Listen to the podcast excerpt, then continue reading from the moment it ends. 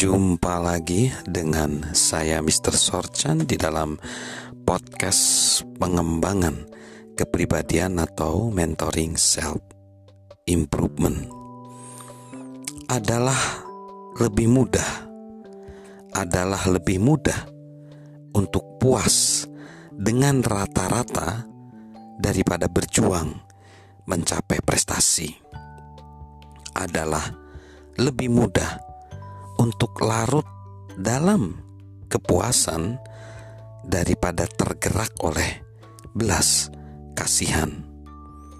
Adalah lebih mudah untuk bersikap skeptis daripada menjadi sukses.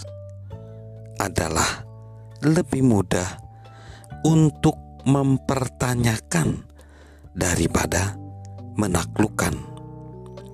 Adalah lebih mudah untuk mencari alasan atas kekecewaan daripada mewujudkan impian-impian kita adalah lebih mudah membual daripada menunjukkan bukti yang nyata. Lalu mengenai pintu kesempatan kesempatan dan motivasi itu berhubungan.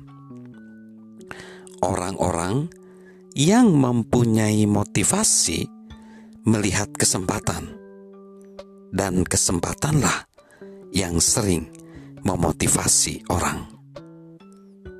Sikap yang baik mendahului kesempatan yang baik. Siapa kita menentukan apa yang kita lihat. Hari ini adalah hari yang terbaik bagi suatu kesempatan. Kesempatan selalu menyatakan sekarang. Kesempatan adalah hasil dari usaha, bukan keberuntungan. Orang yang berhasil mencari kesempatan jika mereka tidak menemukannya, mereka menciptakan kesempatan itu.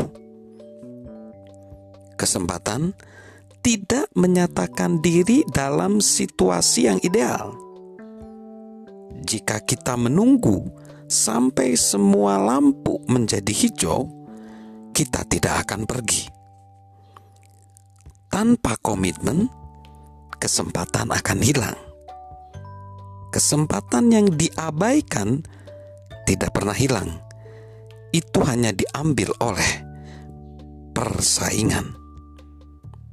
Kesempatan dilahirkan dari masalah. Jika kita jika kita mencari kesempatan yang besar, carilah masalah yang besar. Kesempatan akan berlipat ganda atau sirna. Semakin banyak kesempatan yang kita kejar, semakin banyak yang kita temukan di balik kesempatan itu. Kesempatan harus dipelihara kalau mau tetap ada. Seperti Peter Drucker, bapak manajemen modern, mengatakan, "Berilah makan sebuah kesempatan, biarkan semua masalah kelaparan. Salam sukses luar biasa dari saya, Mr. Sorjan. thank you